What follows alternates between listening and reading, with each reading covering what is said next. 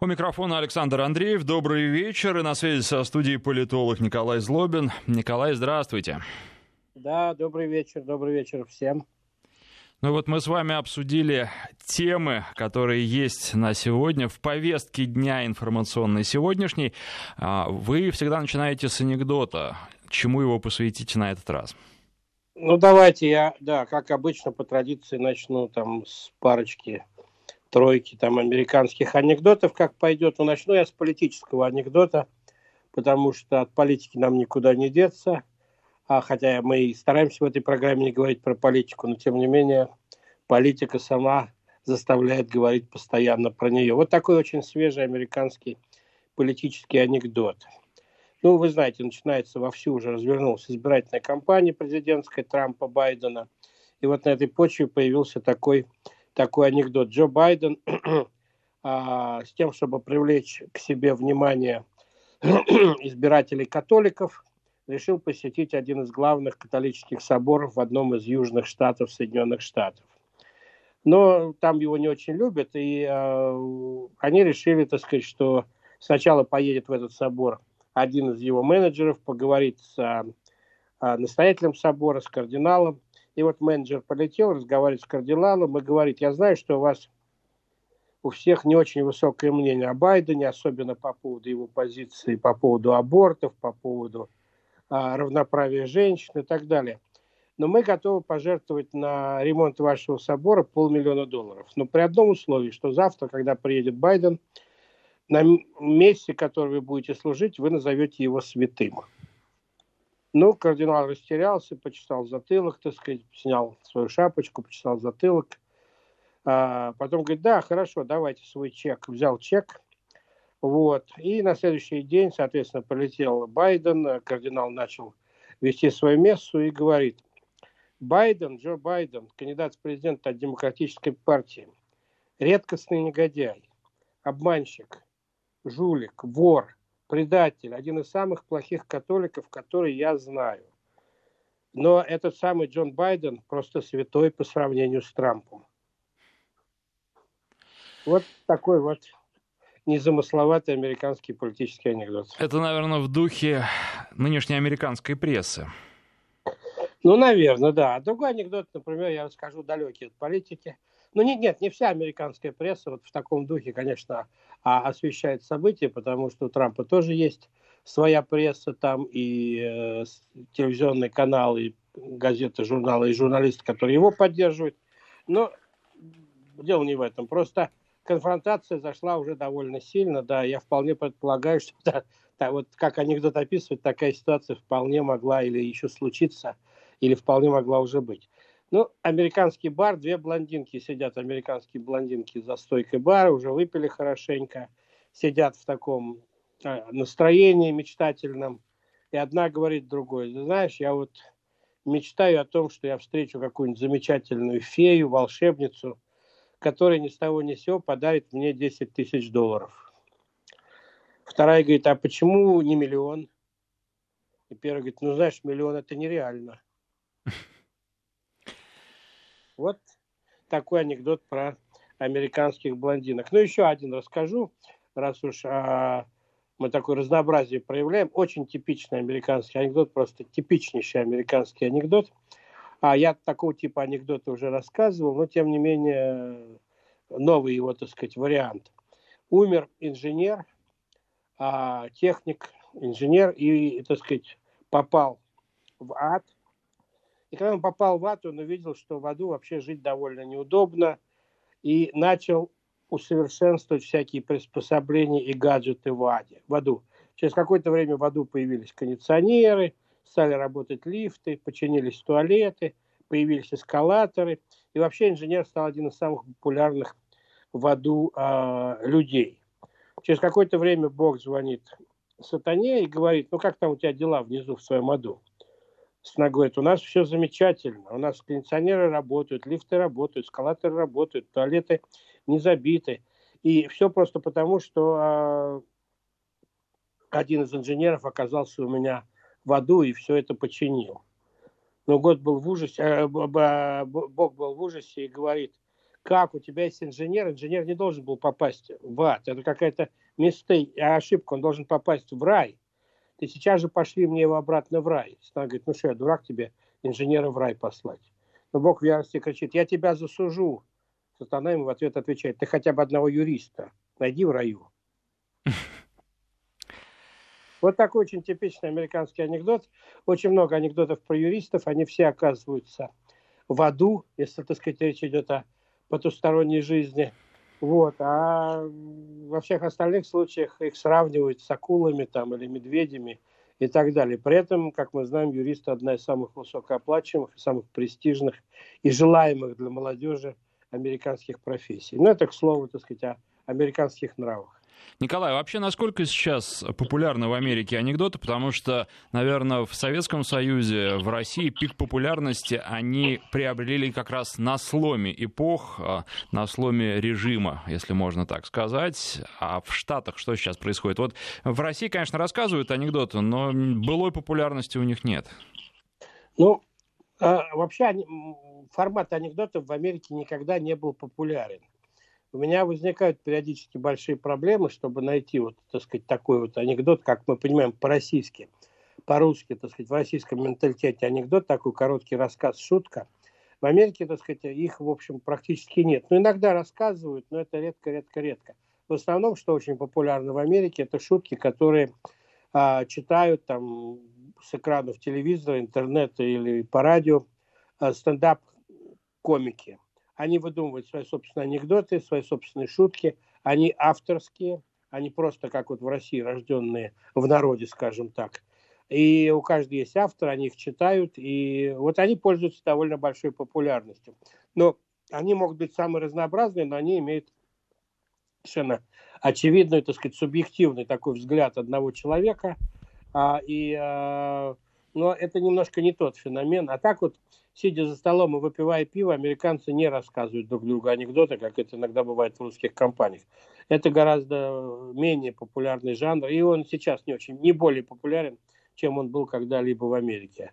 Поэтому, когда мы придумали эту рубрику, рассказывать американские анекдоты, вот, чтобы показать американские чувства, американское чувство юмора, вот, над чем смеются американцы, то это отчасти стало проблемой, потому что вот не так много этих, то есть их много, конечно, 340 миллионов человек, все-таки, так сказать, их не так много, 340 миллионов американцев, их не так много, но тем не менее вот каждую неделю 2, 3, 4 анекдота я нахожу, и из тех, которые еще можно перевести на русский, которые будут смешны для россиянина, потому что очень много, можете себе представить анекдотов, которые э, ну, на русском будут непонятны, потому что их или нельзя перевести толком на русский, или культурные там или социальные референс, как это сказать, отсылки, которые в них есть, они будут просто непонятны, потому что это другая культура. А игра слов часто используется? О, да, вот игра слов. Вообще американцы любят короткие анекдоты. Игра слов очень популярна, к сожалению, тоже практически не переводится. Очень популярные анекдоты, вот, э, ну, скажем так, типа армянского радио, вопрос-ответ, вопрос-ответ – в Америке очень популярны, очень популярные анекдоты тоже в два предложения, там тук-тук, кто там, и какой-то смешной ответ. А, там, или э, анекдоты даже иногда бывают а, в одну фразу, и они такие довольно а, жесткие, я бы даже сказал жестокие. Я в одной из своих книг целую главу им посвятил и, в общем, удивил, по-моему, многих читателей. В Америке очень популярны анекдоты про матерей где э, говорится самые ужасные, самые плохие, самые обидные вещи. Там, твоя мама такая такая-то, что, не дай бог, там, в общем, в России за такие анекдоты сразу бьют в морду, извините за выражение. В Америке они довольно популярны. Американцы вообще исходят из того, что смеяться надо надо всем, и все может быть предметом для шуток. Ну, надо знать, конечно, место, время и, так сказать, э, как правильно все это произносить, но тем не менее, вот анекдоты над матерями, а, смех над матерями, причем довольно жесткий. Мне, например, это корежило с самого начала моей жизни в Америке, я такие анекдоты терпеть не мог, но тем не менее они в Америке есть, и э, типа вот как в России есть э, стишки с черным юмором, вот примерно такие же ужастики по отношению э, к матерям, например. Причем по отношению к отцам таких анекдотов, как правило, как правило, нет. Очень много анекдотов, посвященных инвалидам там и так далее, и так далее. То есть немножко другие м, границы смешного. Довольно много анекдотов которые в России бы сочли политически некорректными, то есть они есть и в России, так сказать, этнических очень много анекдотов, так сказать, смех над теми или иными этническими группами, над теми или иными религиозными группами, при всей политкорректности, которая есть в Америке, на вот эти вещи а, ну, юмор не распространяется. Я уже как-то говорил, по непонятной мне причине, и не, не только мне, по непонятной всем причине, я пытался выяснить это, а, проводил даже такие расследования, но а, максимально, так сказать, а, как бы сказать, унизительное положение в американском, в американской иерархии юмора занимают поляки. А, вот самые такие анекдоты про самых глупых, самых непонятливых, самых тупых, самых в России рассказывают и так далее, в Америке рассказывают про поляков. И мне было интересно выяснить, почему. Я выслушал несколько разных версий, почему это поляки – ни одна версия мне по большому счету не понравилась, не показалась такой абсолютной. Но, тем не менее, до сегодняшнего дня вот э, поляки выступают, так сказать, в роли вот таких вот субъектов самого такого разнузданного американского юмора. А вообще большинство американцев знает, где находится Польша? Сможет ее на карте показать? Ну, вы знаете, ведь Америка интересна чем страна? Или, ну, по крайней мере, ее особенность заключается в том, что Америка страна иммигрантов. Это не просто слово, а это на самом деле реальность.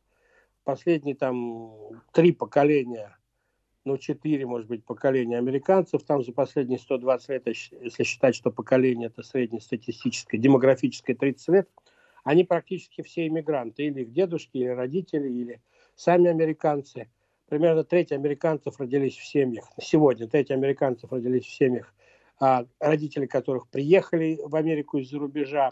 То есть это действительно страна иммигрантов, и с одной стороны они привозят очень много своих а, национальных а, проявлений в Америку, там и кухня, и а, одежда, и традиции, и культура. Например, в Америке есть закон там нет федерального закона, федеральных законов в Америке вообще немного, но практически в каждом штате этот закон дублируется, что если у той или иной этнической группы или у той или иной религиозной группы есть какой-то праздник, там, например, какой-нибудь там, я не знаю, праздник чего-то в Польше, то все поляки этого штата имеют право не ходить на работу, например, ну и так далее. Американцы, в общем, достаточно доверчиво к этому относятся, потому что, естественно, они не знают, какие там в Польше, в России или там где-нибудь в Камбодже праздники, но любой работодатель скажет, что раз это твой праздник, то давай оставайся дома. Вот. А с одной стороны, они вот привозят все это туда и всячески подчеркивают свою там принадлежность к той или иной культуре, там вот а они любят говорить о том, что вот у меня корни ирландские, там шотландские, там или немецкие, а немцев очень много в Соединенных Штатах, французские там или русские – а с другой стороны, надо ведь понимать, что они уехали в Америку, эмигрировали в Америку с одной простой целью – забыть про ту страну, из которой они уезжали.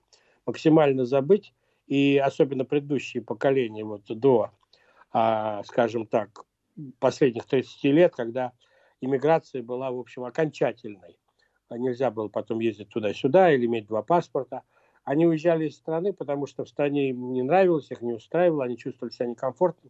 Они уезжали из этой страны, пытались ее забыть, даже язык многие пытались забыть и заставляли своих детей не учить язык там и так далее. Поэтому вот это противоречие есть. Они, с одной стороны, пытаются сохранить максимально там польскую, русскую, там, я не знаю, прибалтийскую, там какую-нибудь еще культуру, а с другой стороны, вы совершенно правы, они могут не показать на карте, где находится страна, откуда уехали их родители.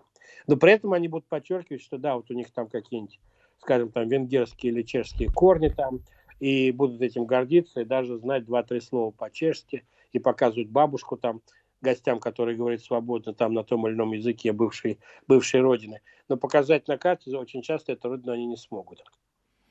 Интересно, вы упомянули по поводу а, того, какие причины придумывают американцы для того, чтобы не ходить на работу, в частности, вот, национальные праздники той страны, которые они не могут показать на карте. У нас тоже недавно провели опрос, и треть россиян призналась, что придумывают причины не ходить на работу. Это люди, которые признались. Наверное, реально придумывают такие причины а, больше людей. Просто кто-то решил не раскрываться. Ну и самая популярная причина — это визит к врачу. Ну да, в общем, а, я думаю, что в Америке, наверное, а, более, скажем так, люди относятся к этому скромнее. Во-первых, потому что американцы, вот поверьте мне, я об этом много писал, по природе своей а, трудоголики. Американцы работают много и работают гораздо больше, чем представители многих других наций. Они входят в тройку самых, в тройку стран самой продолжительной а, рабочей недели по часам, в часах. Вот. А, и а, является вообще Америка единственной страной из западного мира, из развитых стран, в которой вообще нет никаких правовых ограничений продолжительности рабочего дня и продолжительности рабочей недели. Потому что вводить ее бессмысленно, люди начинают нарушать, и там значительное число американцев работают гораздо больше 8 часов, а некоторые работают гораздо больше 10 часов в день а это, в общем, особенность менталитета, особенность того, что называется рыночной экономикой или того, что в Советском Союзе называли, так сказать, вот э, гонкой, патагонкой, так сказать, а эксплуатацией человека человеком. Но, тем не менее, это факт. Американцы работают много, поэтому косить от работы там не очень принято. Это раз. Во-вторых, у подавляющего большинства американцев, у значительного числа американцев, а, медицинская страховка, которой они пользуются, получена через а, работодателя, будь то государство или будь то частный бизнес.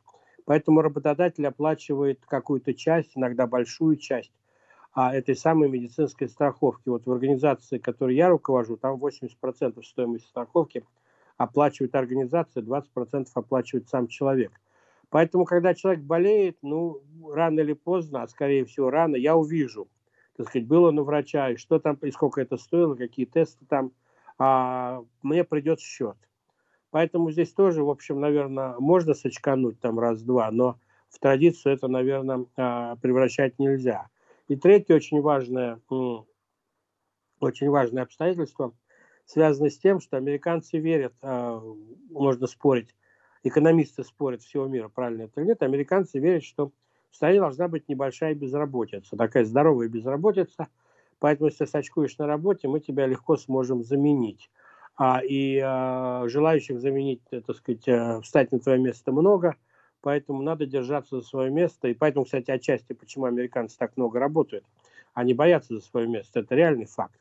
Вот, они, а, средний отпуск американский ежегодный, это а, 7 дней. Если тебе очень повезло, у тебя будет 13 дней отпуска – вот. Но это уже считается такая, в общем, сравнительная роскошь. Американцы отдыхают после ухода на пенсию. Там они уже отрываются по полной, живут, путешествуют там, а, живут полноценной жизнью. Но пока они работают, они действительно работают. Надо иметь в виду, что поскольку в Америке нет никаких там, а, как это сказать, не то что прописок, прописок никогда не было, но и регистрации там по месту жительства, еще что-то. Поэтому можно искать, искать работу и переехать вот просто подняться и переехать в другой штат, и тут же пойти найти себе работу и работать там, в другой город, на другой конец Америки, снять квартиру. И, в принципе, никаких, так сказать, ограничений, разрешений, там, регистрации, прописок, приписок там к поликлиникам каким-то там и так далее, с НИЛСом – а, и так далее, тебе не надо делать. Ты просто взял, поехал. То есть работу найти, американцы ищут работу постоянно. Даже имеющие хорошую работу американцы всегда где-то в задней подкорке себя имеют мысль, что если меня завтра выгонят, мне надо иметь два-три варианта, куда бы я мог пойти. Поэтому они держатся за свою работу. И еще один очень важный фактор, который нельзя сбрасывать со счетов, он не очень присутствует во многих других странах, но в Америке он очень важный – что на твою работу могут претендовать и иностранцы, которые с удовольствием толпятся у границ Америки и ждут, как только откроется место, и там Министерство труда, а для того, чтобы получить работу в Америке, а, нужно, чтобы Министерство труда а, дало добро на то, что эта работа пойдет иностранцу, а не американцу. Сначала предлагается американцу, потом, если на эту работу в течение какого-то времени не будет найден американец, то эта работа предлагается иностранцам или людям с визами, нерабочими визами в Соединенных Штатах. Вот и желающих приехать там в Америку и э, занять место, которое ну, не занято или было недавно занято американцами, очень много. Я, опять же, вот в организации, которой я руковожу, в моем институте, ну, там, по-моему, больше половины людей это иностранцы, это нормальная, так сказать, ситуация. Это люди, которые приехали и доказали, что они и трудоспособнее, и умнее, и в чем-то ну, я занимаюсь международной политикой, поэтому это само собой, они в чем-то развитее и более информированы, чем, например, американцы. Поэтому, да, я предпочел взять на работу человека вот э, из другой страны, пусть у него даже и рабочая виза, а не гражданство, потом будем заниматься этим вопросом или грин-карта. Вот. Поэтому американцы все это отлично понимают. Во многих институтах работал, я работал до этого в институте, где американцев почти не было, они были на технических позициях, а все главные исследовательские позиции занимали а, приезжие иностранцы. То есть, понимаете, с Америк, в Америке кон- конкурирует весь мир. Поэтому, если ты там что-то оступился, прогулял слишком много, слишком часто стал ходить к врачу, ну, извини, там очень много желающих, кто дышит тебе в спину, в, те, в шею и с удовольствием займет твое место. И, а, в общем, втиснуться опять в эту очередь будет очень тяжело. Поэтому американцы стараются не прогуливать, а, тем более без причины. И если даже, пускай другая опасность, друг, другой феномен – а больные американцы скорее предпочтут прийти на работу и работать там с температурой и так далее, но это было до пандемии, конечно, нежели пойти к врачу, так сказать, и увеличить медицинский счет там и вообще а, поставить под сомнение свою способность, как вот надеж... свою а, характеристику как надежного работника. Политолог Николай Злобин. Мы вернемся после выпуска новостей. Николай, у нас тут слушатели интересуются, есть ли анекдоты да. про русских в Соединенных Штатах, тем более, что Россия на слуху в американских средствах массовой информации в последнее время, да и не только в американских. Ну, анекдотов про русских не так много. Во-первых, а, анекдоты про русских рассказывают друг другу русские в Америке, а их там немало. И никто вообще толком не знает, на самом деле, сколько русских проживает в Соединенных Штатах, потому что традиционно как вы знаете, русскими называют всех выходцев из бывшего Советского Союза, кто говорит хоть чуть-чуть по-русски.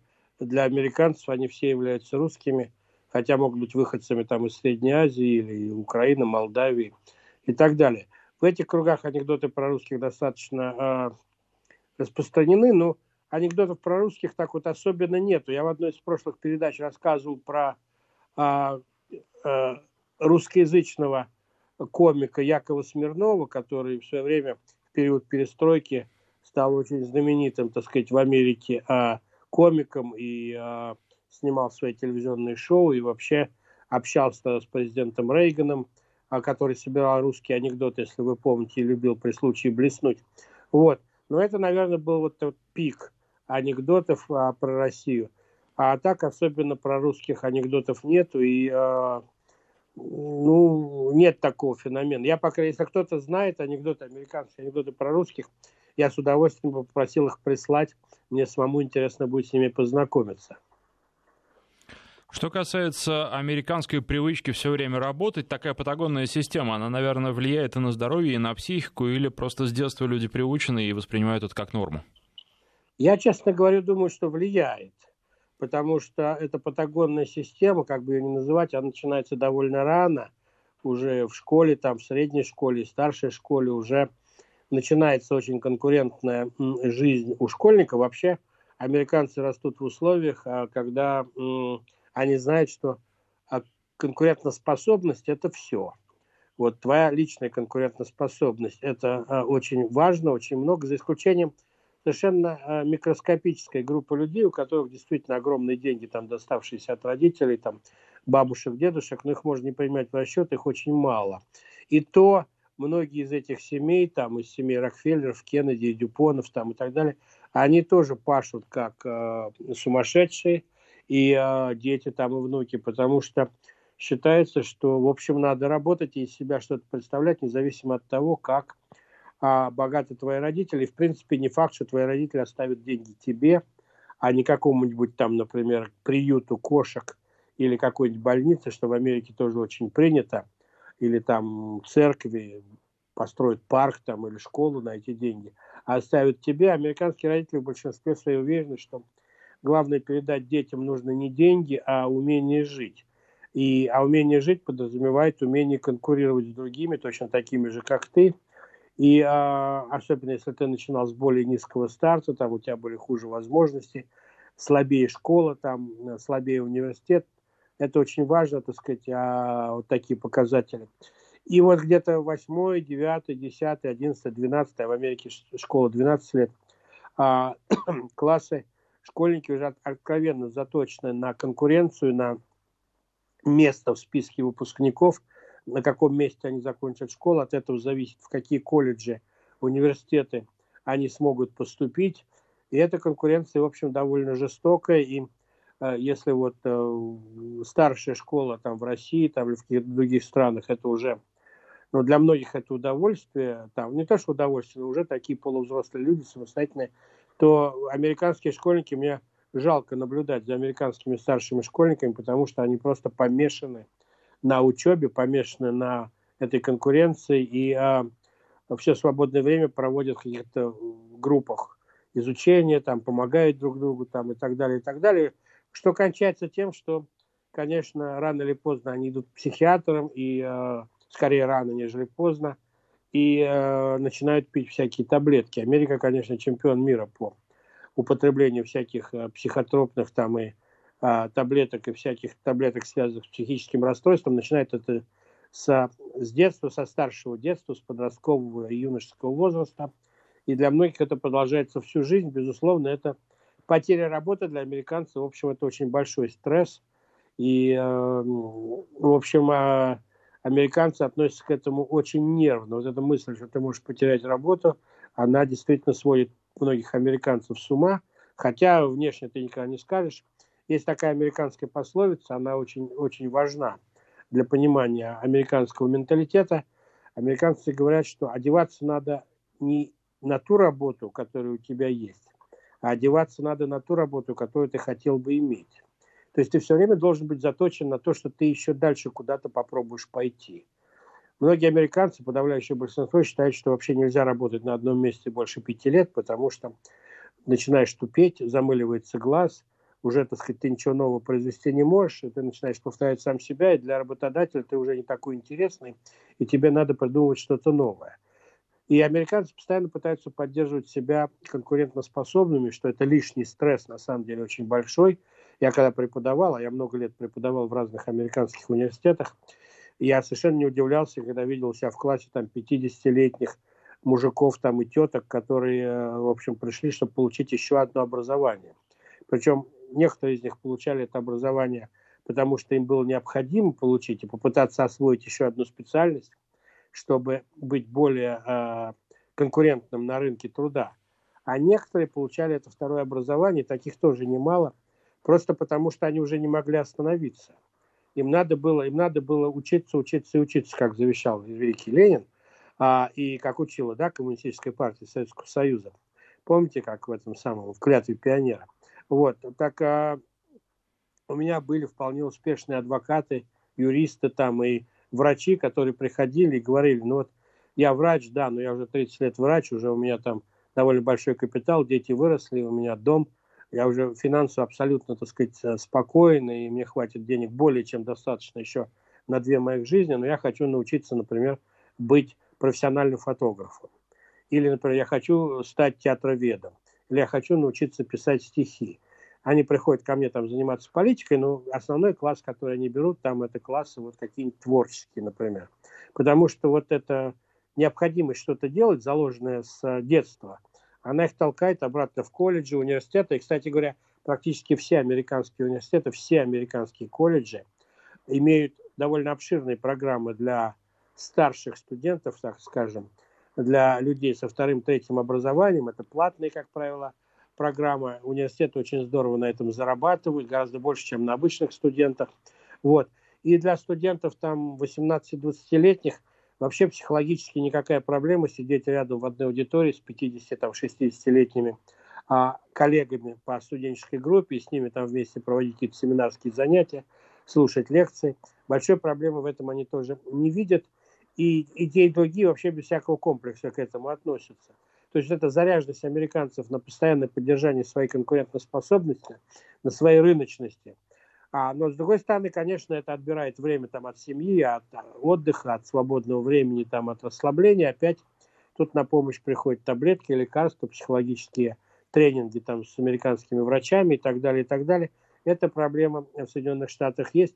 И только вот после выхода на пенсию, я повторяю, американцы вздыхают свободно и э, посылают все куда подальше, включая собственных детей и внуков. В Америке нет института бабушек, и никакая американка не будет сидеть с внуками, она теперь поживет для себя, никакой американец, он станет дедушкой, так, чтобы видеть своих внуков два раза в год, там, три раза в год на большие праздники, но так он будет жить для себя, ездить по всему миру, отдыхать, а заниматься тем, чем он хочет делать, потому что одет он работал всю жизнь. Вот нет института бабушек, дедушек, там, а, собственно говоря, а, тогда американцы начинают, в общем, по возможности жить максимально. Кто может себе позволить, уходит на пенсию рано, там, военные там, или люди, получившие достаточно большие деньги и заработавшие, не ожидающие государственной пенсии, они могут там и в 40, и в 50 лет выйти на пенсию, и им еще там предстоит, учитывая продолжительность жизни в Америке, еще там 3-4 десятилетия, в общем, активной жизни, они вот тогда живут. А работать, да, надо вот работать, типа, с детства. Америка закручена на то, что надо работать, работать и работать. И даже дети, у, которых, дети, у которых родители богатые, все равно богатые и обеспеченные, все равно выходные вполне без всякого зазрения совести, так сказать, смущения идут мыть машины, а продают там лимонад на перекрестках, там работают официантами в ресторанах, моют, моют машины, дети президентов и а, дети больших бизнесменов, там глав больших корпораций работают. И это считается, в принципе, нормальная вещь. И, э, в общем, вызывает уважение. Таким образом, они у своих сверстников, свои карманные деньги они зарабатывают. Но я повторяю, так сказать, что-то при этом теряется, безусловно. И, а, ну, вот таким образом, так устроен американский образ жизни. Так они живут. Единственное, это, знаете, вот когда с американцами беседуешь и а, спрашиваешь, чем вы занимаетесь, вот, ну, какой у вас бизнес, чем вы работаете, где вы работаете, все, все что угодно можно сказать. Единственный, единственный ответ, который неприемлем, то есть он приемлем. Сейчас как... об этом вот буквально через Да-да. несколько секунд. Вести ФМ. Да-да-да, и перед тем, как мы узнаем, какой ответ неприемлем, еще срочное сообщение, которое пришло по каналам агентства ТАСС. Евгений Савченко досрочно сложил полномочия губернатора Белгородской области. Об этом сообщили в пресс-службе правительства региона. Итак, а, про неприемлемое. Совершенно неприемлем. А в таком разговоре ответ «я ничего не делаю, я богатый». Вот на тебя посмотрят, так сказать, в общем, с сожалением, потому что ну, этот ответ не подходит никак. Я знаю довольно много богатых, очень обеспеченных людей в Соединенных Штатах, они все что-то делают. Или, по крайней мере, благотворительностью занимаются там, или что-то еще там, содержат какие-нибудь там фонды и а, помогают церкви там, я не знаю, что-то строят, что-то где-то делают, ходят волонтерами там в школу преподавать какие-то предметы, которые они знают, еще что-то, потому что ничего не делать при деньгах нельзя.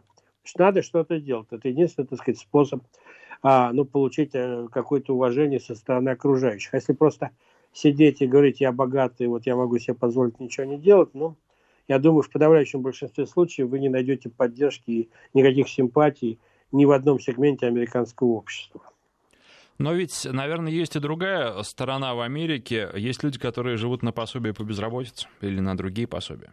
Да, это другая Америка, безусловно. Есть э, люди, которые сделали из э, пособий по безработице или социальных пособий, прямо профессиональную деятельность, они на этом живут. И а, это большая проблема, которую Америка не смогла решить за все эти десятилетия, когда эта система была создавалась.